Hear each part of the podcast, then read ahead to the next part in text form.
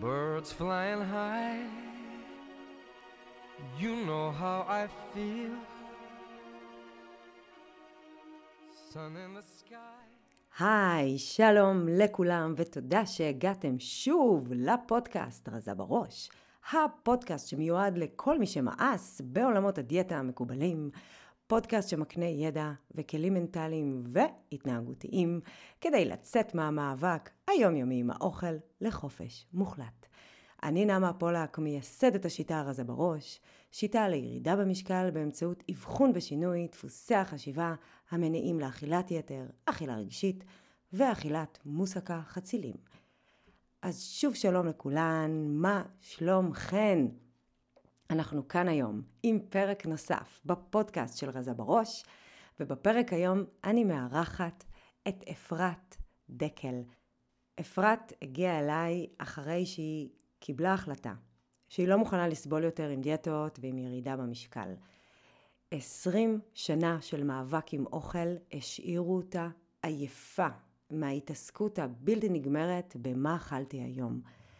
ולכבוד גיל חמישים היא החליטה באומץ, למרות כל האכזבות והחששות, לקפוץ למים ולנסות שוב. והדרך שלה לא הייתה פשוטה. היא עשתה המון שינויים ולא ראתה את התוצאות שהיא קיוותה להן. עבר עוד שבוע ועוד שבוע, ועבר עוד חודש ועוד חודש, וזה פשוט לא קרה. וכמי שליוותה אותה באופן צמוד, אני יכולה לספר לכם שהיו לה הרבה מאוד רגעים כאלו, רגעים של תסכול ואכזבה, הרבה רגעים שבהם התממשו כל החששות שאיתם היא נכנסה לתוך התהליך הזה. ואני רוצה שתחשבו רגע בעצמכן על כל הפעמים שבהם אתן ניסיתם לעשות שינוי ונכנסתן לתוכנית כלשהי מלאות בתקווה, אבל הזמן עבר והרגשתן ששום דבר לא באמת משתנה, והמלחמה נשארה אותה מלחמה, והמאבק נשאר אותו מאבק. ואתן בטח זוכרות את הרגע הזה שהפחדים שלנו פשוט מתממשים לנו מול העיניים. וזה אולי רגע שמרגיש כמו כישלון, אבל בעצם זה רגע של ניצחון, של תת המודע שלנו. זה ניצחון של המקום המוכר והידוע, זה ניצחון של ה"אמרתי לך שזה לא יקרה", ומרוב שאנחנו כבר מכירות את הכישלון הזה, אפשר לומר שחיכינו לו. ואפשר גם לומר שיש הקלה מסוימת כשהוא כבר קורה. וזאת הנקודה שבדרך כלל אנחנו רגילות לוותר בה. וזאת הנקודה שבה אפרת הייתה רגילה לוותר ולחזור להתחלה. אבל הפעם, זאת הייתה גם נקודת השחרור האמיתי שלה. כי ברגע שהיא פגשה את החששות שלה שוב מתממשים, היא הבינה שבעצם אין לה יותר ממה לפחד. כי הנה, זה קרה. והנה, אני מרגישה אכזבה, אבל הפעם, במקום לברוח ממנה, אני בוחרת להרגיש אותה. ובמקום להתחבא ממנה עד הפעם הבאה, אני בוחרת לתת לה מקום. ואני בוחרת לחוות אותה.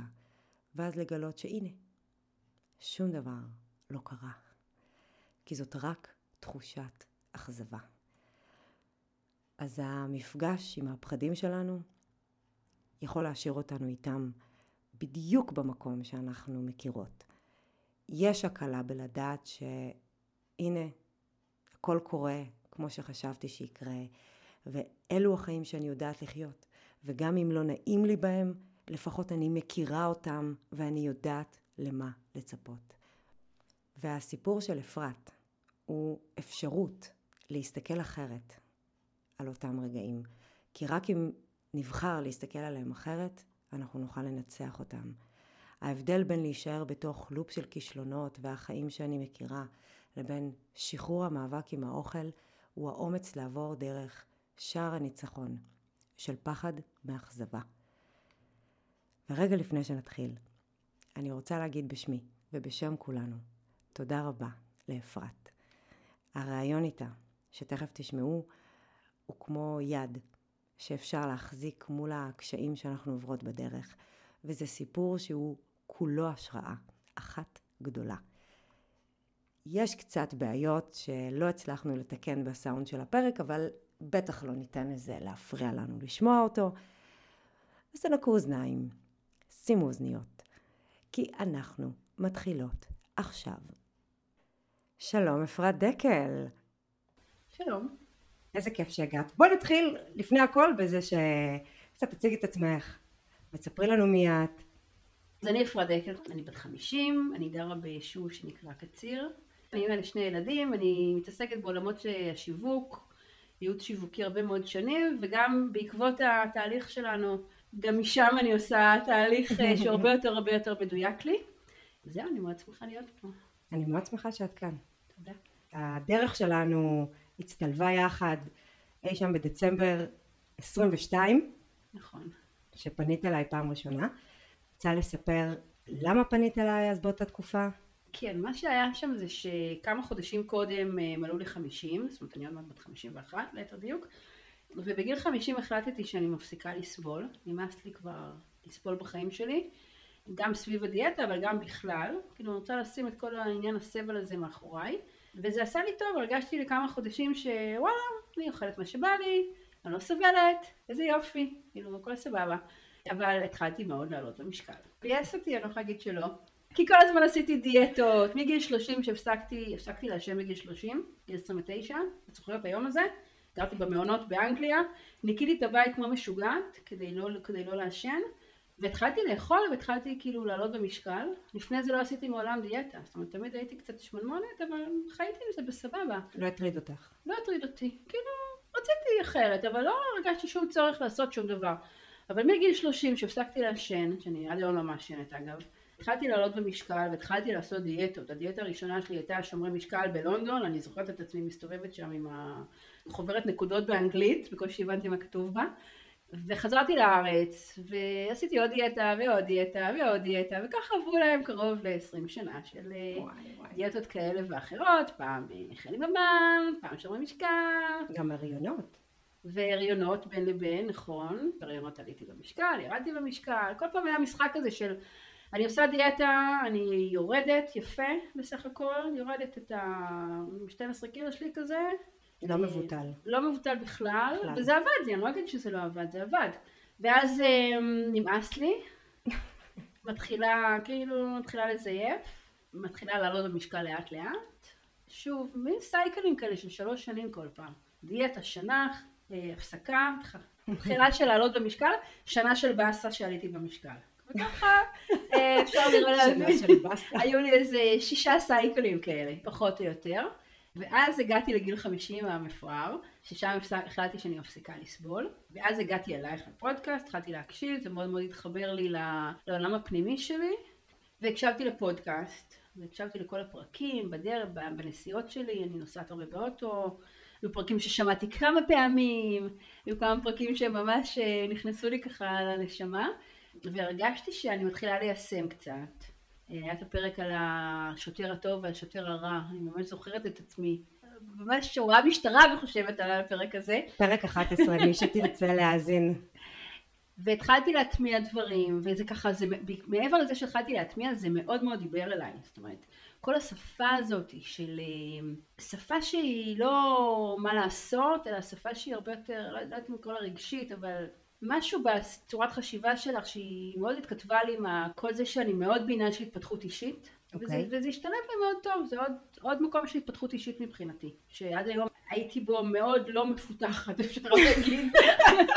כאילו, חלק מזה שהתלבטתי אם לבוא או לא, היה כי הרגשתי שאני גם בסך הכל עושה שינויים דרך הפודקאסט. זאת אומרת, הפודקאסט נתן לי המון המון כלים.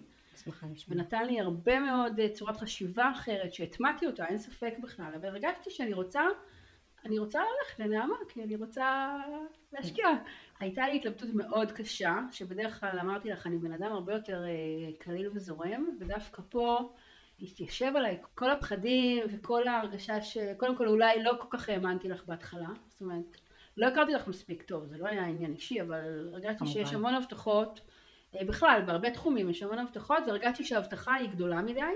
ההבטחה של מה בעצם? ההבטחה של אה, להיות רזה בראש ולא להתעסק עם המשקל ולרדת במשקל. זה רגיש לי פופוליסטי קצת. ובדקתי ושיגעתי אותך, עשיתי לך אה, מלא מלא שיחות, אני זוכרת שהייתי מאוד קשה. ראית את הצד הקשה שלי, בוא נאמר ככה. אני ראיתי אותו בתהליך ביותר מאשר בהתחלה, אבל זה. בסדר, זה בסדר. כן. זה בסדר. ובדקתי והתקשרתי ודיברתי עם כאלה שעברו, ו...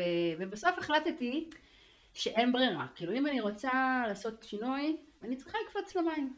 גמרתי לך את זה, מקסימום אני אתאכזב, אני למודת אכזבות. עשיתי מלא דיאטות, ירדתי, עליתי, להתאכזב אני משהו שאני יכולה לחיות איתו. אבל אם אני רוצה, אז צריך, אני צריכה להחליט. כמו כל דבר בחיים, צריך בסוף להחליט. נכון, והייתה נקודה שבאמת החלטת, כן. וגם כשכבר החלטת, אז היית צריכה לחכות עוד כמה שבועות, כי, כי, כי הכל היה מלא. בסוף כן. עד שהחלטת הכל היה מלא, ואז היה כמה שבועות של המתנה, ו, ובכמה שבועות האלה לא, לא זזת אחורה, ממש, את החלטת ואת התמדת בהחלטה שלך, וגם לאורך התהליך, דרך אגב, עם כל העליות ומורדות שלו, שעוד תכף נגיע אליהם, את התמדת, ואת לא ויתרת על זה. אני חושבת שהדבר הראשון שעשיתי שהיה שונה מפעם זה שלא הסתרתי שום דבר, לפחות בהר- בהרגשה שלי, הרגשתי שאני מאוד מאוד נחשפת ומאוד אה, משתפת את כל הצדדים האפלים שלי סביב האוכל. כי זה לא פשוט. זה לא פשוט, אבל הרגשתי, ברגע שקיבלתי את ההחלטה, אז הרגשתי מאוד אה, בטוחה ומאוד במקום כאילו בטוח.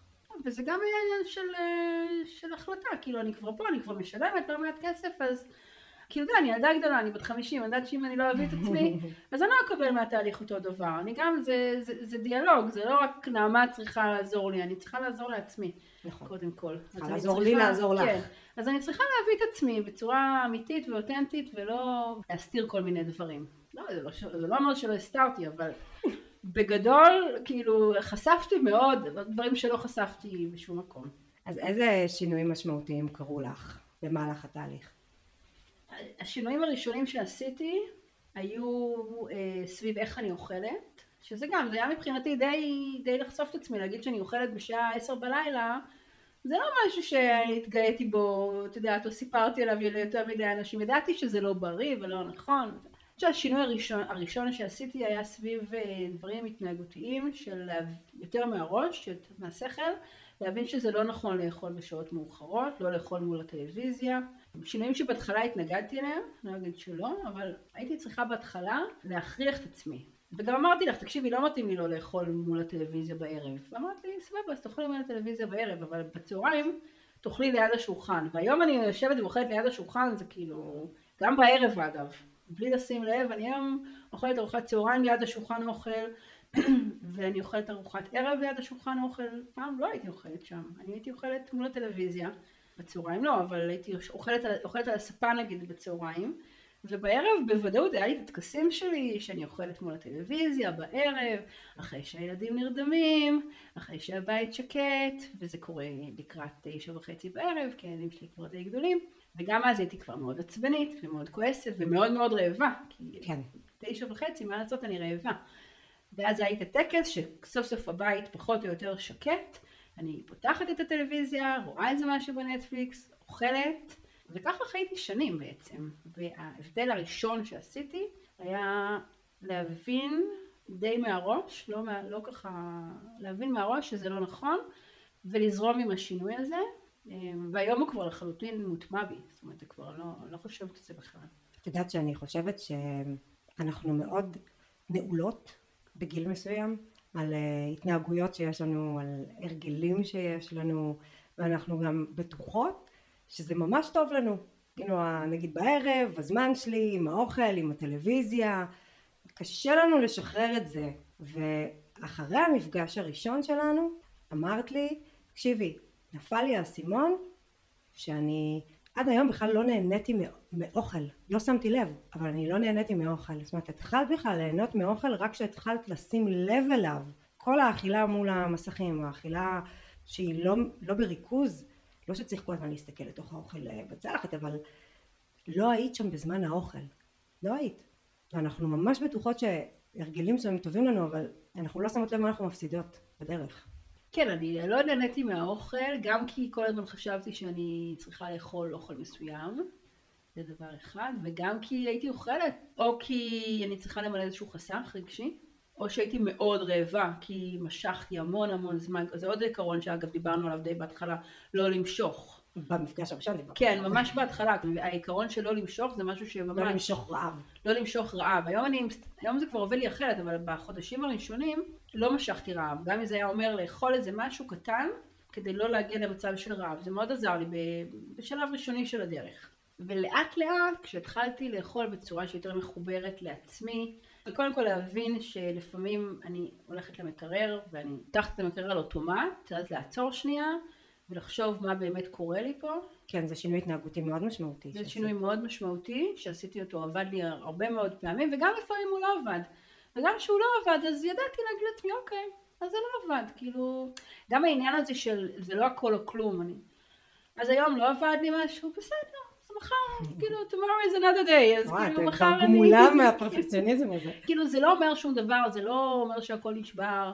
זה אומר שעכשיו אכלתי שוקולד, אז אוקיי, עכשיו אכלתי שוקולד. אני יכולה להמשיך ו... ומחר לבחור אחרת. כן, ומחר לבחור אחרת. אפילו עוד שעה לבחור אחרת. אם עכשיו שבע בערב אכלתי שוקולד, זה לא אומר שעכשיו אני צריכה לאכול עוד חבילת שוקולד. אולי אני אוכל אותה, אבל אולי גם לא. כאילו, זה בחירה שלי, גם העיקרון הזה, שזה למדתי בפודקאסטים, ש...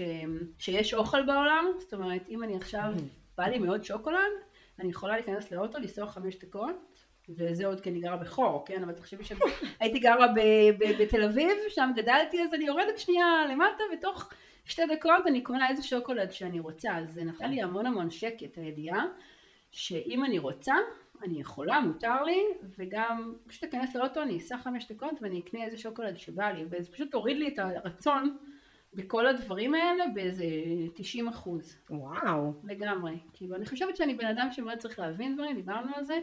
וברגע שאני מבינה ש, שיש לי את האופציה הזאת, אז אני לא חייבת, אני לא תלויה בה, זה לא משהו שאני חייבת לעשות. אז, אז היו הרבה מאוד דברים כאלה, אבל באמת הדבר, הבסיס של השינוי שלי היה להבין מה הצורך הרגשי שלי שלא מקבל מענה, אחד הדברים המאוד מאוד משמעותיים. זאת אומרת שאת מרגישה צורך לאכול, את באה למקרר, ואז את עוצרת ומנסה להבין את ה... כן, אז אני עוצרת, אני באה למקרר, נגיד מקרר כדוגמה, אבל אני אגיד, שולחת, שם קוד, שבדרך כלל זה מה שקורה, או, או שולחת יד למגירת הממתקים של הילדים, כאילו, זה גם קורה הרבה, זה קרה הרבה גם במהלך התהליך. מגלה שלצערי הרב שאין שם שום דבר טעים, כי אני קונה רק ממתקים של ילדים שפחות עושים לי את זה.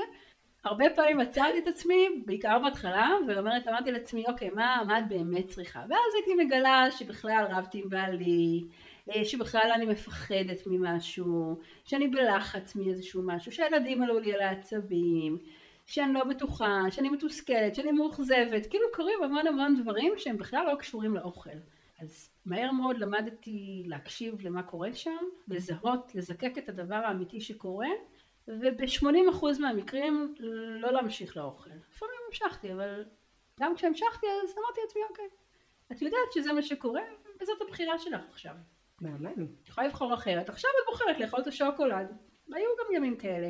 אבל היום זה פחות ופחות. היום אני, בכלל כל התהליך הזה של לחשוב, לעשות את העיבוד של מה קורה לי מבחינה רגשית, הוא כבר עובד לי מאוד מאוד על אוטומט. זאת אומרת, אני בכלל לא, כמעט לא עושה את העיבוד הזה. זה האוטומט החדש שלך. זה האוטומט החדש. נכון, אני כבר לא מגיעה, אני, אני לא חושבת ששלחתי יד למגירת הממתקים של הילדים כבר כמה שבועות טובים. שלא לדבר על המקרר שנפתח רק כשאני רעבה. טוב, לא נכון, אבל, אבל בגדול כן. בעיקר.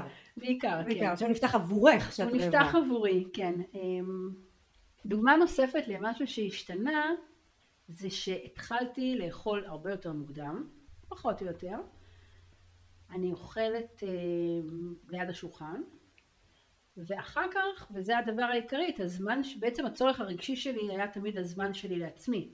חשבתי שאני צריכה לקבל אותו אחרי שהילדים הולכים לישון, ואז יש לי את הטקס שאני אוכלת אה, מול הטלוויזיה, ואז אני הולכת למיטה, השעה כבר די מאוחרת. בקיצור זה היה מין סייקל כזה, מה שהשתנה זה שהתחלתי לאכול הרבה יותר מוקדם. זאת אומרת, ממש, אני חוזרת והילדים רעבים, אין לי ילדים קטנים, הם לא ימותו ברעב. אני אומרת להם, עכשיו אמא אוכלת, והם מאוד מכבדים את זה גם. אני זוכרת שהבן שלי פתאום אומר לי כזה, אמא, אני אני רואה שאת אוכלת, אני יכול לבקש ממך משהו שתעשי אחרי שאת אוכלת? וואי, אני זוכרת שסיפרת לי את זה, נכון? כן, אז זה, זה, זה, זה הכניס ממש, אמ, שינויים גם באיך שהם תפסו אותי, שזה חלק מזה שרואים אותי ואני רואה את עצמי וכל העניין הזה. ואז השינוי העוד יותר משמעותי היה שפשוט השעה הייתה שמונה וחצי בערב, אכלתי, אה, כולם אכלו, ואני יכולה ללכת למיטה בתשע. ואז להיות עם עצמי, ושיהיה לי את הזמן שלי עם עצמי, כי הצורך האמיתי היה זמן שלי עם עצמי. לא לאכול מול הנטפליקס, זה שינוי מאוד מאוד משמעותי, כי הצורך שלי בזמן שלי בחופש הוא בכלל משהו שעובר לי בכל החיים, אז הזמן שלי עם עצמי הוא סופר חשוב לי. פשוט שיניתי, במקום לחכות שהבית יתרוקן ואז מגיע תורי, לא, תורי מגיע יחד עם כולם, זה לא אומר שאני יותר חשובה מאחרים, אבל התור שלי הוא, הוא שווה כמו, כמו התור של אחרים, ואז יש לי את הזמן שלי לעצמי. מדהים. ממש כיף. באמת כיף, נכון? באמת. ואז אני הולכת לישון יותר מוקדם, אני התחלתי ללכת לפילאטיס, זה כאילו, ממש התחלתי להירדם יותר מוקדם, להרגיש יותר טוב, הרבה מאוד שינויים קרו בגלל הדבר הלכאורה קטן הזה ששיניתי, שפשוט הזזתי. כמו פאזל כזה, שפשוט הזזתי אותו. איזה עוד התניות היו לך שהשתנו בדרך? היה לי גם את ההתניה של אחרי ארוחת הערב אני צריכה את המשהו המתוק. התניה מוכרת. כן, אפשר, אגב, הרבה שנים בעקבות דיאטות, המשהו המתוק שלי היה תמרים, דברים מאוד בריאים יעני, אבל זה היה גם, גם הרגלים שהם היו עם מאוד התניות. אוקיי, אכלת ארוחת ערב, נורא חצי שעה, עכשיו את צריכה את המשהו המתוק שלך. וזה עוד משהו שהשתחרר לי לגמרי. איך הוא השתחרר? אני חושבת שהבנתי שזה התניה, הבנתי שזה לא אמיתי, זה איזשהו סדר יום כזה שקבעתי לעצמי, שהוא לא בהכרח, אולי הוא בריא, אבל הוא לא בהכרח מחובר למה שאני באמת רוצה, או צריכה באותו רגע. ועד היום כשיש לי את הרצון הזה, הרצון הזה למתוק הוא עוד לפעמים קיים, ואני מבינה שזה פשוט מחשבה, שעכשיו בא לי משהו מתוק. זה לא באמת רצון אמיתי, זה סוג של איזושהי מחשבה כזאת. הרגל ש... מחשבתי. הרגל מחשבתי שהיה בא לי עכשיו משהו מתוק. והרבה פעמים אני בכלל לי, כמעט כל לילה אני, אני אכין לי כוס תה, בלי סוכר אפילו, זאת אומרת, אני החלפתי את זה במשהו אחר, שאני גם לא אשתה אותה ברוב המקרים, כי בואי, תה בלי סוכר זה לא כזה טעים. אבל יש לי את ה... החלפתי הרגל בהרגל, שזה הרגל שהוא, שהוא, שהוא משרת, משרת אותי. אותך. בדיוק, הוא פשוט משרת אותי. מצוין. כן. וגם הבנתי הרבה פעמים, ולפעמים כן בא לי משהו מתוק בלילה, אבל אני מבינה שזה המחשבה, ואני נותנת לרגע להיות. במקום לרוץ מהר חדורת מוטיבציה למגירת הממתקים, ואפילו לגלות שיש שם איזה משהו טעים שקניתי לי, ואיזה כיף אני יכולה לאכול אותו, אני עוצרת רגע ואני אומרת לעצמי, אוקיי, כאילו, תחכי עם זה רגע, מה יקרה? ואם... אני מבינה שזה מחשבות, וכמו שאני נגיד עצובה, אז עוד חמש דקות אני אהיה שמחה, כאילו, זה, זה, זה, זה רגשות כאלה, אז עכשיו בא לי מתוק, אם אני אחכה עם זה שנייה, הרגש הזה והצורך הזה, יכול להיות שהוא יעבור, לא בטוח, אם הוא לא יעבור, אז אני אלך ואוכל, אבל לרוב הוא עובר. איזה יופי. זה שחרור, שחרור מהרגלים, שינוי הרגלים להרגלים שמשרתים אותנו, זה שחרור מהרגלים שלא תורמים לנו. כאלה שמייצרים לנו נזקים, כי אנחנו תמיד ננהל חיים שבהם יש הרגלים. אנחנו אנשים של הרגלים, ככה המוח עובד, זה מה שהוא רוצה, הרגלים, חיסכון באנרגיה, מוכר, ידוע, עושה לו טוב, עושה לו נעים, עושה לו רגוע, ולכן אנחנו רוצות שיהיו הרגלים אוטומטיים, דברים שנוחים לנו ואנחנו לא צריכות יותר מדי לחשוב עליהם, פשוט רוצות להשתחרר מאלה שמזיקים לנו. לגמרי, כן. וכל אלה זה בעצם שינויים התנהגותיים, אבל השינויים האמיתיים שאפשרו את השינויים ההתנהגותיים זה שינויים שעשינו ברמה המנטלית, שינויים מחשבתיים מאוד משמעותיים.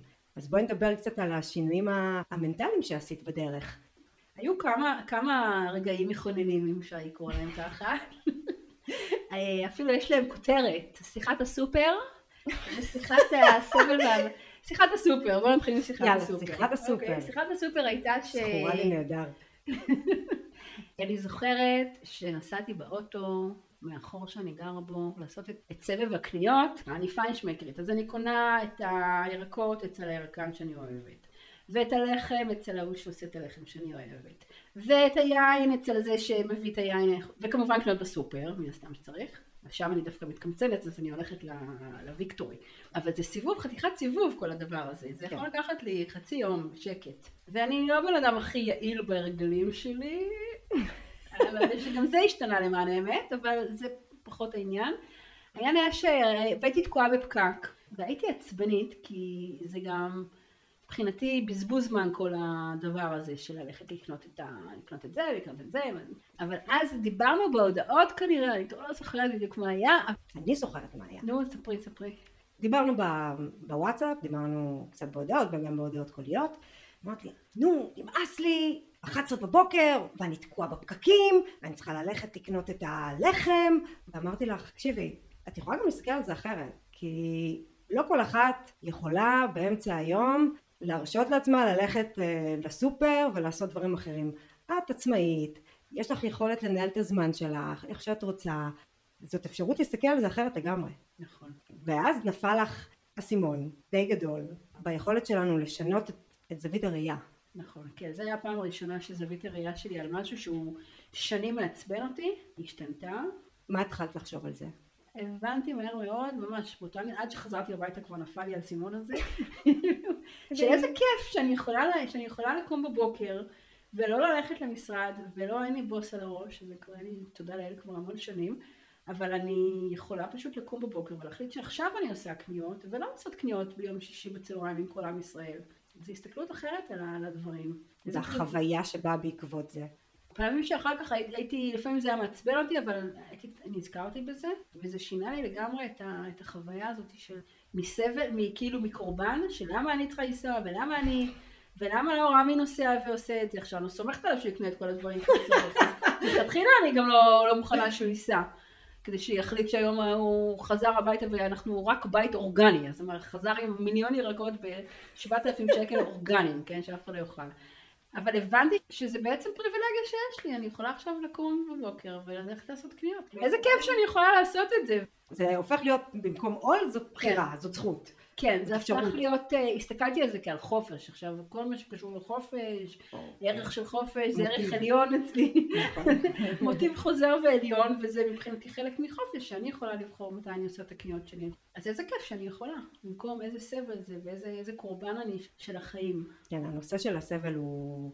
הוא אלמנט חוזר. אז יש לנו את שיחת הסופר ושיחת כן. המאמץ והסבל. שיחת המאמץ והסבל היא גם הייתה שיחה שהייתה כבר לא מאוד מזמן, כי כבר קרתה אחרי שהתחילה המלחמה, לדעתי כמה שבועות אחרי תחילת המלחמה. אני זוכרת שהלכתי ברחוב עם אה, לואי הכלב שלי, ועשינו את השיחה הזאת שהייתה באמת מאוד מאוד משמעותית. זה היה כזה רגע של משבר שבו אני אקדים ואומר שהיה לי תקופה שהרגשתי שאני כבר עושה את השינויים האלה שדיברתי עליהם, השינויים ההתנהגותיים וגם השינויים המנטליים, והרגשתי טוב, אבל ראיתי שאני לא יורדת במשקל, והייתי מתוסכלת. ובאיזשהו שלב אמרתי, טוב, עברתי פה בתהליך שהוא באמת מאוד מאוד משמעותי.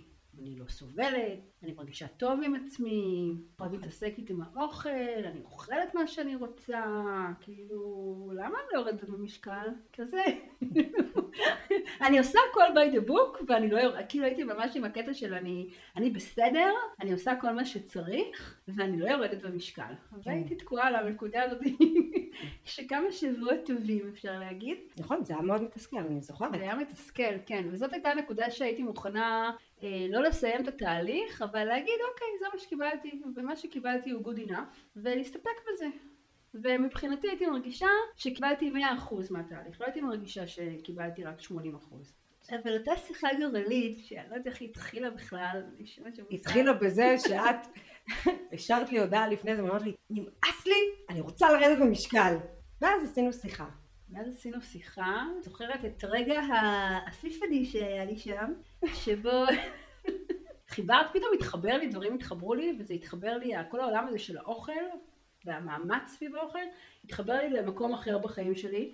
אני זוכרת חלקים אה, מהשיחה שלנו, שדיברנו על זה שאחת המטרות שלך היא לרדת במשקל, וזה בסדר, זה רצון לגיטימי, ואת עושה מאמצים בשביל זה, אבל הפעולות שעשית עד היום לא הספיקו לזה, וגם לאורך התהליך שלנו הצעתי לך כל מיני אפשרויות כל מיני פעולות שיכולות להועיל לך ב- בירידה במשקל, בסדר? בסוף, כמו שאמרת, אין ניסים, אין קסמים, אין, כן. אין איזה משהו שאני יכולה להציע שמישהי אחרת לא בהקשר הזה. ואת היית מאוד בהתנגדויות, כי את אומרת כל דבר, לא, זה מזכיר לי דיאטה, לא, זה מזכיר לי דיאטה, זה מזכיר לי דיאטה. ובשיחה שעשינו אז, אמרתי לך, תראי, אם את רוצה להשיג משהו שעוד לא השגת, את צריכה לעשות פעולות אחרות, נוספות, או לעשות דברים אחרת ממה שעשית עד עכשיו. מה שעשית לא מספיק לך כדי לרדת במשקל. אבל זה לא דברים שאת צריכה לעשות כל החיים. כמו בכסף. עכשיו את רוצה לחסוך כסף כדי לנסוע לטיול למשל, אז את מוכנה להצטמצם, אה, לעשות את המאמץ לתקופה מסוימת כדי להרוויח משהו אחר בהמשך. כן. את זוכרת את זה? אני זוכרת, זה הכל, זה הכל בסוף מתחבר למקום הזה, שכשאני רוצה משהו אז אני מתאמצת בשבילו, זאת אומרת, כן. אני רוצה לחיות בלי מינוסים, אני צריכה להתאמץ בשביל זה, זה לא יקרה מעצמו. חשוב לי לנסוע לחופש ולא לשלם על זה אחר כך ב-80 אלף תשלומים, אז אני צריכה לחסוך קודם, אבל אני לא סובלת סביב זה, אני, אני עושה מאמץ, אבל זה לא סבל. ואת אותו עיקרון בעצם הכנסתי לעולם הזה של לרדת במשקל, זה משהו שחשוב לי, אני רוצה לרדת במשקל, אני צריכה להתאמץ, זה לא אומר שאני צריכה לסבול, אבל אני צריכה לעשות פה איזשהו מאמץ, זה לא יקרה רק מזה, כל השינויים הם מדהימים ומאוד מאוד קידמו אותי, אבל בסוף אם אני רוצה להוריד במשקל, אני צריכה, את צריכה לעשות עוד. אני צריכה לעשות עוד משהו, עוד מאמץ, וברגע שהבנתי שזה מאמץ, אבל זה לא סבל, כל הזווית ראייה שלי על הדבר הזה השתנתה. הבנתי שאני פשוט צריכה להתאמץ יותר. ואני אוהבת להתאמץ, כי אם משהו חשוב לי, אז זה כיף לי להתאמץ בשבילו. אני מתאמצת בעבודה, אני עושה עכשיו שינוי מאוד משמעותי, הוא מדויק לי והוא נכון לי, אז אני מתאמצת בכיף. ואני חושבת שזה התחבר לי גם עם האוכל, שפתאום הבנתי שאני צריכה את אותם דברים שלפני זה הגדרתי כפעולות של דיאטה, פתאום החלטתי לבחור מביניהם מה שמתאים לי, כי לא הכל מתאים לי, ולתת להם לייבל אחר של במקום צריך וככה, ו... או לשם דיאטה, או לשם כותרת של דיאטה, או לשם ירידה במשקל, פשוט לתת להם כותרת אחרת, של את רוצה משהו, אז את צריכה להתאמץ בשבילו. רוב הפעולות שיכולת לעשות, אפילו ברמה המיידית, שיקדמו אותך לעבר ירידה במשקל, הייתה להם תווית של דיאטה, כי אין מה לעשות. כשאנחנו רוצות לשנות את אורח החיים שלנו, הפעולות האלה נגועות במה שנקרא דיאטה, כי זה חופף. כן, ואת היית מאוד בהתנגדות לזה. אבל ברגע שגם שינית את הזווית הסתכלות שלך, ממקום שרואה סבל למקום שמסתכל על זה במאמץ, גם התחלת לבחור את הפעולות שלך בזווית אחרת של הסתכלות. זאת אומרת, ללכת לפילאטיס לצורך העניין, או בכלל לעשות ספורט אם פעם זה היה יכול להיות בטעות כותרת של דיאטה, אז החלפת את התווית ל... אני עושה משהו שהוא טוב לי, שהוא נכון לי. אם התחלת לאכול שלוש ארוחות מסודרות ולרווח את שעות בין הארוחות, פעם זה היה יכול להיות משהו שהיית שומעת כהנחיה של דיאטה וזה גרם לך להתנגדות, אז היום את שומעת תכנים שהם מתחברים לך ואת מבינה רציונל מאחורי הנחיות מסוימות שמתאימות לך, דברים שעושים לך טוב, לא כי מישהו הנחה אותך ככה, אלא יש כל מיני אפשרויות, אני מתוך האפשרויות לנהל את אורח החיים שלי או את שגרת היום שלי עם האוכל, אבחר את מה שטוב לי, לאפרת, מה שמתאים לי גם למטרה שלי, ארוכת טווח, קצרת טווח, לא משנה, אבל מה שנכון לי. כן, נכון, כן. ברגע שהבנתי את עניין הסבל לעומת מאמץ, מהר מאוד בחרתי מה נכון לי. בחרתי קודם כל אה, לאכול פחמימות רק בערב. בחירה, כאילו, יכלתי לבחור משהו אחר, אבל ידעתי שזה בחירה שאני, שקל לי לעמוד בה, הרגיש לך. והרגש לי, כאילו, אמרתי, אני צריכה לבחור משהו, אני, בוחר, אני מחליטה, אני בוחרת, זה לא מה שנעמה תגיד לי לעשות. אני גם לא אמרתי לך. את גם לא אמרת, כן, אבל אני, זה היה דבר, כאילו בחירות שלי, הם- בסך הכל עשיתי מיליון דיאטות, אני יודעת מה עובד ומה לא. או, יפה, יש ידע. יש לי ידע, יש לי בסיס ידע די נרחב, וגם את ברוך השם העמסת עליי טונות של ידע, אז באמת בחרתי גם על בסיס ידע קודם שהיה לי, של דברים שגם ידעתי שקל לי להתמיד איתם ושהם עושים לי טוב, וגם בחרתי על בסיס אה, תכנים ששלחת לי, וזה עשה לי מאוד שכל. הבנתי את זה, הבנתי את זה כזה בקרביים, וזה השתלב לי לזה שהתחלתי לרווח בין הארוחות, זאת אומרת גם אם בא לי עכשיו אה, לאכול משהו בין הארוחות, אני לא אוכלת. גם בינינו אין לי באמת צורך. זה לא משהו שאני מכריחה את עצמי. אומרת, אני אוכלת בהקשבה לגוף שלי, בהקשבה למה שאני רוצה, עד כמה שאני רוצה, מחכה אחר כך לארוחה הבאה. אין לי שום crave, באמת שאין לי שום craving בין לבין. יש לי לפעמים מחשבות, אבל זה שונה, זה לא אותו דבר. ואז אני יודעת גם לנהל את המחשבות האלה, להבין מאיפה הן באות, כל, מה שדיברנו עליו. ואני סבבה עם זה לגמרי, כי אני גם מרגישה, הגוף שלי מרגיש הרבה יותר קל. ואז אני אחר הצהריים, שוב, לא אוכלת, לא מרגישה שום צורך, אני גם, בגלל שאני אוכלת כנראה פחות פחמימות ויש פחות סוכרים, אז יש לי פחות פיקים של, אה, של עליית סוכר, עלייה וירידה של סוכר. אני בעיקר שומעת מה שאת אומרת. עושה את הפילטרים שלי, ושומעת את זה שאת מרגישה את הגוף שלך. תראי עד כמה את שמה לב היום לכל ניואנס קטן, ה craving יותר פחות, הסוכר עולה, הסוכר יורד. כן, רעבה פה, רעבה שם. את ממש מחוברת, ממישהי שלא הייתה מחוברת כל כך, הייתה מושכת רעב, ולא כן. הייתה קשובה, ובכלל לא שמה לב לאוכל. תראי איך היום את מתנסחת, זה מהמם. כן, כן, זה עשה לי שינוי מאוד מאוד משמעותי, אין מה להגיד. ומה שנחמד פה זה שזה, שזה שינוי שהוא, היום הוא כבר, אני מרגישה שהוא ממש מוטמע בי. אני אפילו לא קוראת לזה אורח חיים, כי זה פשוט, זה מה שאני עושה עכשיו, כבר לא, לא, לא צריכה לתת לזה שום, שום תוויות, מאוד מאוד נטמע בי, וירדתי במשקל. כן, ואז זה התחיל לקרות. כן, זה התחיל לקרות, אני גם לא באובססיה על זה, זאת אומרת, אני החלטתי שאני נשקלת פעם בחודש, שגם זה היה לי קשה להגיד לך, כי את מאוד מאוד, אה, הרגשת- הרגשתי תמיד שאני נשקלת בסתר, חלילה לספר לנעמה שאני נשקלת, אבל זה שלי, זה באמת שלך. כן, זה באמת שלי, כן. אבל אני באמת, אני, אני יודעת, אני מסתכלת על עצמי ערומה במראה, קודם כל זה משהו שפעם הייתי ממש נמנעת ממנו, ואני גם הולכת לפילאטיס פעמיים בשבוע, ואני הולכת ואני עפה על זה, אני כאילו, פעם פילאטיס זה היה כאילו שם קוד לספורט הכי משעמם בעולם, והיום אני עפה על זה, אה, וזה גם עוד משהו של להקשיב, כי היום אני בת 50, ומה שניסיתי בגיל 30 לעשות פילאטיס, לא התאים לי אז, היום זה מתאים לי, היום אני במקום אחר, שהרבה יותר רוצה לעשות גם ספורט שהוא הרבה יותר מדויק והרבה יותר אה, התכווננות לעצמי, זה חלק מכל התהליך הזה של, אה, של להקשיב לעצמי ולהקשיב לגוף שלי. אז גם היום אני עושה, אני עושה פעמיים בשבוע ספורט, וכשאני לא עושה אז אני אומרת יואו איך בא לי ללכת לעשות, אני כאילו, מי זאת האישה הזאת שמדברת ככה? האישה שרואה את עצמה.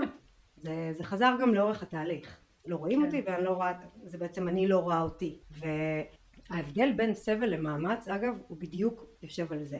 כי הרי מה זה סבל? סבל זה לעשות עכשיו משהו קשה שאין לו שום תועלת או שום היגיון. מאמץ לעומת זאת, אני יכולה לעשות את אותו דבר קשה, אבל אני עושה את זה בשבילי. כן, כי אם את היית עכשיו צריכה לחסוך אלף שקל בחודש, מאיזושהי סיבה שלא קשורה אלייך, כן, זה הסבל. אבל לחסוך אלף שקל בחודש עבור אה, חופשה זה משהו אחר. זה אותו דבר, אבל אותה פעולה. בדיוק, אבל זה משהו אחר. וזה בא לידי ביטוי גם פה. זאת אומרת, אותן פעולות, כמו לרווח בין הארוחות. עכשיו, את רואה את הבנפיט שלך מזה. את רואה אותך, למה לך כדאי, למה לך זה יעשה טוב. אז הפילאטיס עושה לך טוב, אז את עושה עכשיו פילאטיס. מחר משהו אחר יעשה לך טוב, אז תעשי משהו אחר. כשאני מתחילה לראות את עצמי, ואני גם מתחילה להיות קשובה יותר לגוף שלי, אני מתחילה להיות מחוברת יותר לצרכים שלי, לרגשות שלי, להבין את עצמי, לזהות את עצמי, זה מאוד משחרר. אני פחות תלויה בגורמים חיצוניים, אני פחות תלויה גם בהכל או כלום, כי אני לא תלויה בפילאטיס. לא, כן, לא, זה ממש לא העניין לא. של פילאטיס, אלא ממש לא. זה איזשהו, זה גם לא, בכלל, לא בספורט או פעילות גופנית, אלא כן. אני עושה את זה כי זה עושה לי טוב, מחר אני אחליט לצייר, מחר אני אחליט לסרוג. באמת- כן. באמת לא משנה. כן. אני שאת מאוד מאורהרת. פעם לא חשבתי על זה ככה. לא, מה שחשבתי עליו כשדיברת היה על זה שאתמול הלכתי לאכול חומוס בצהריים עם הבת שלי, ופעם הייתי הולכת לאכול את החומוס, והייתי עם מלא רגשות אשמה, שאוף, מה את אוכלת חומוס, וזה, וכאילו, כזה. והלכתי לאכול איתה חומוס, ואכלנו בכיף, וישבתי עם הבת שלי, והיה נורא כיף לאכול איתה, פשוט להיות איתה, ובלי כל מיני מחשבות כאלה מבאסות ומורידות. ומה שקרה אחר כך זה שהייתי, ידעתי שאני אהיה מפוצצת, ופעם הייתי אומרת לעצמי, טוב, אכלת חומוס, שתיים בצהריים, אבל שמונה בערב את צריכה לאכול ארוחת ערב, אין מה לעשות, צריך לאכול. כי אולי אם את לא רעבה עכשיו, אבל מה יהיה אם תהיי רעבה ב-11? כבר תאכלי בשמונה, ליתר ביטחון. והיום אני ממש לא, ואתמול לא אכלתי ארוחת ערב, שזה כבר קרה לי בתהליך, אבל אתמול זה קרה וזה ממש היה הרבה פחות מאמץ לוותר על הארוחת ערב. פשוט לא הייתי רעבה, אז לא אכלתי. וכבר זה קרה לי בתהליך כמה פעמים שלא הייתי רעבה בערב ולא אכלתי, אבל זה ממש אני צריכה ככה לעבוד על עצמי, לעשות יותר תהליכים של ליבוד, של מה קורה פה. ועכשיו, כחלק מזה, מהשינוי, זה שאני, התהליכים האלה הם, הם כבר בלתי כאלה, בתוכי. וגם הבנתי בדרך שלפעמים יהיו, את אמרת לי את זה, לפעמים יהיו ימים שאני אהיה יותר רעבה, ולפעמים יהיו ימים שאני פחות רעבה, כי מה לעשות, אני בן אדם, אני לא, אני לא בוט. לפעמים יש ימים שאני יותר, וממש הבנתי את זה, וגם הימים האלה שאני לא רעבה, שבהתחלה נורא הפחידו אותי, מה זה אני לא רעבה? לא רוצה לא לא להיות רעבה.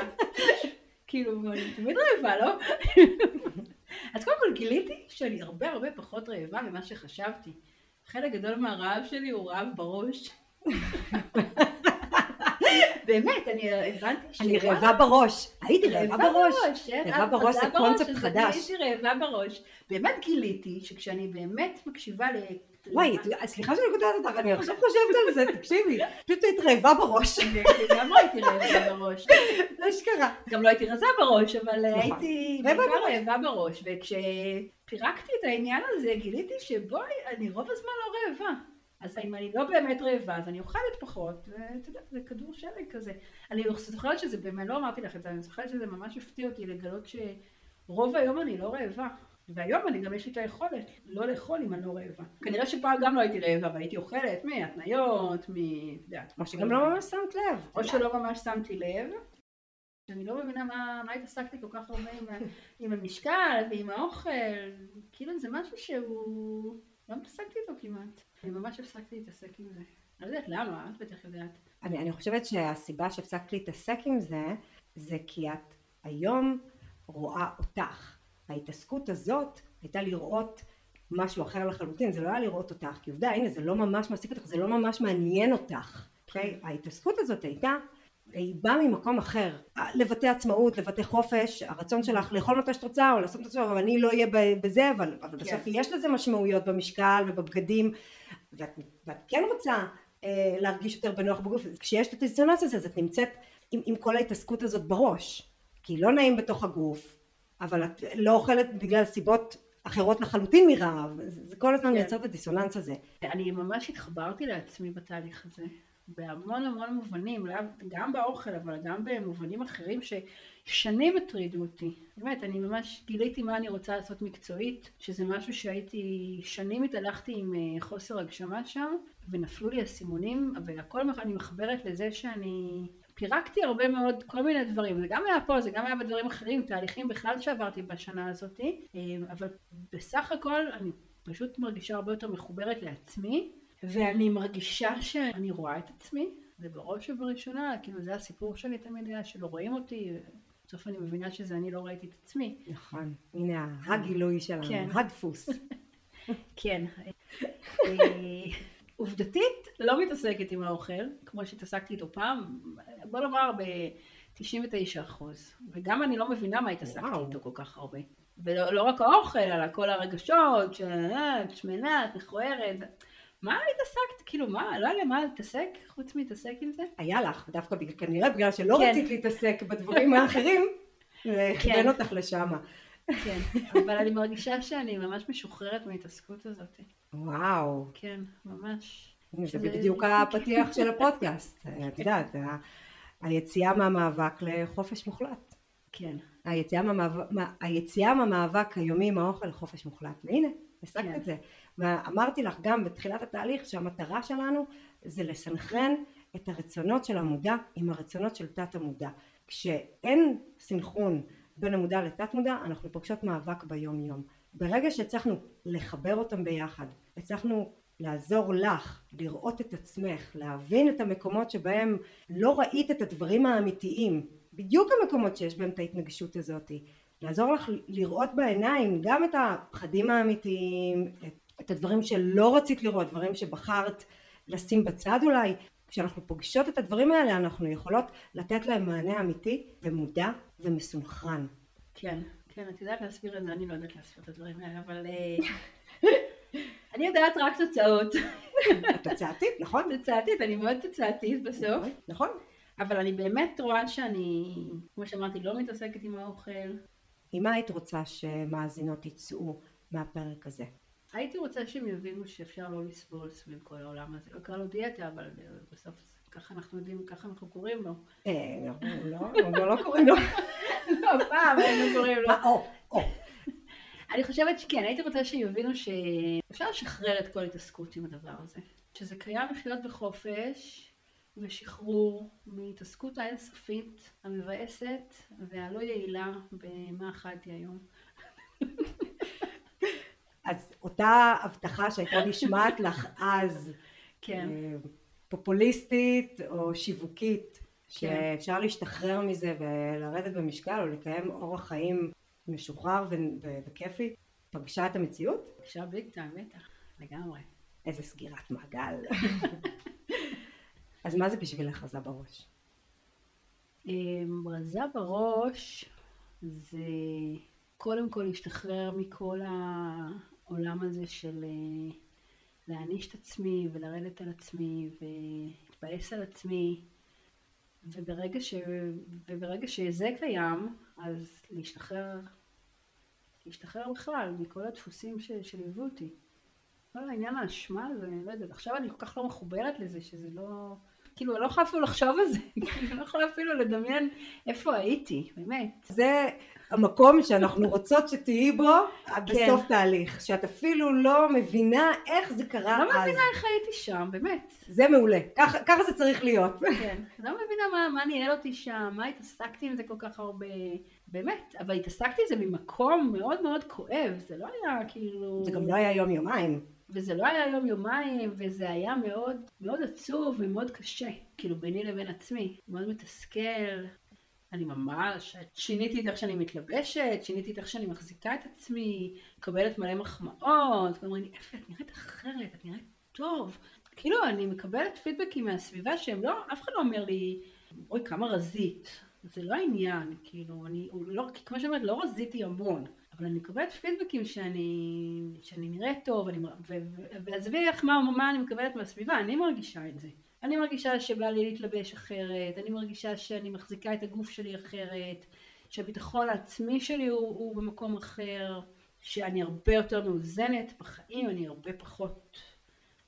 אני גם, מחברת את זה קצת לאוכל, כי כשאני לא אוכלת כל כך סוכר ו- וכל הדברים האלה שמקפיצים לי פיזית את, ה- את, ה- את המדדים. את המדדים, נכון, אז אני. אני מאוד מאוזנת, אני מרגישה רגשית מאוד מאוזנת, ועזבי שגם באמצע התחילה מלחמה שהכניסה אותי לאינסוף חרדות, ועדיין אני מרגישה מאוד, אה, הרבה יותר מאוזנת, אני לא, הרבה פחות כועסת על הילדים שלי, שזה בינינו הדברים החשובים. נכון. או, את יודעת, אתמול עשיתי שיחה עם הבת שלי, ופתאום התחילה ממש לבכות, היא נורא התרגשה שאני אחרת, זה היה מדהים. איזה כאילו. יופי. זה היה מדהים, כן.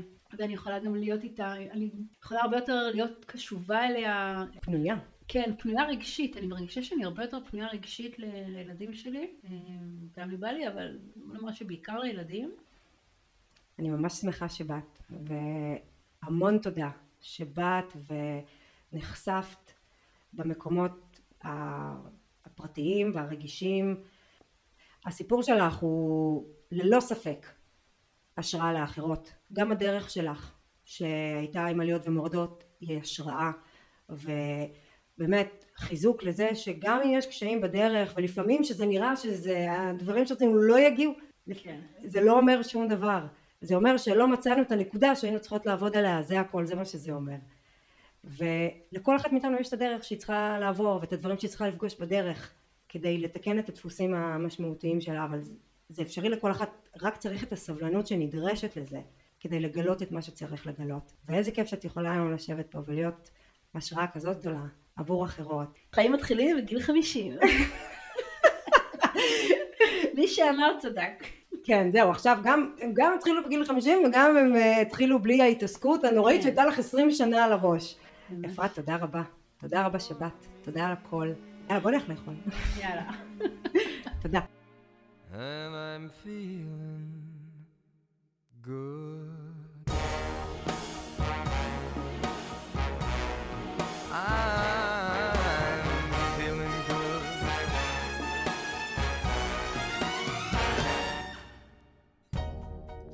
Fish in the sea, you know how I feel. River running free, you know how I feel blossom on a tree. You know how I feel. It's a new dawn, it's a new day, it's a new life for me. And I'm feeling good.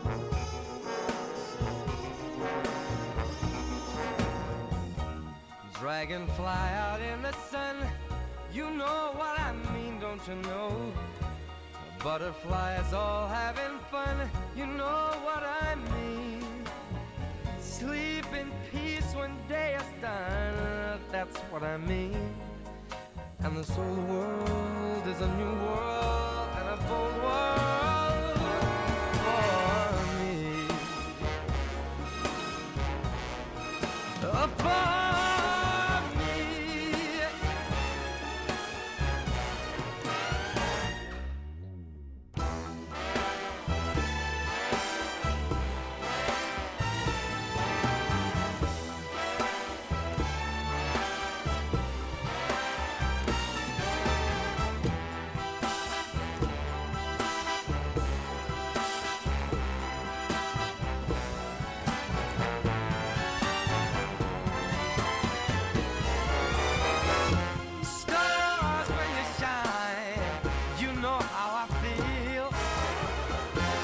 sands of the pines. You know how I feel. Oh, freedom is mine, and I know how I feel. It's a new dawn, it's a new day, it's a new life. It's a new dawn, it's a new day, it's a new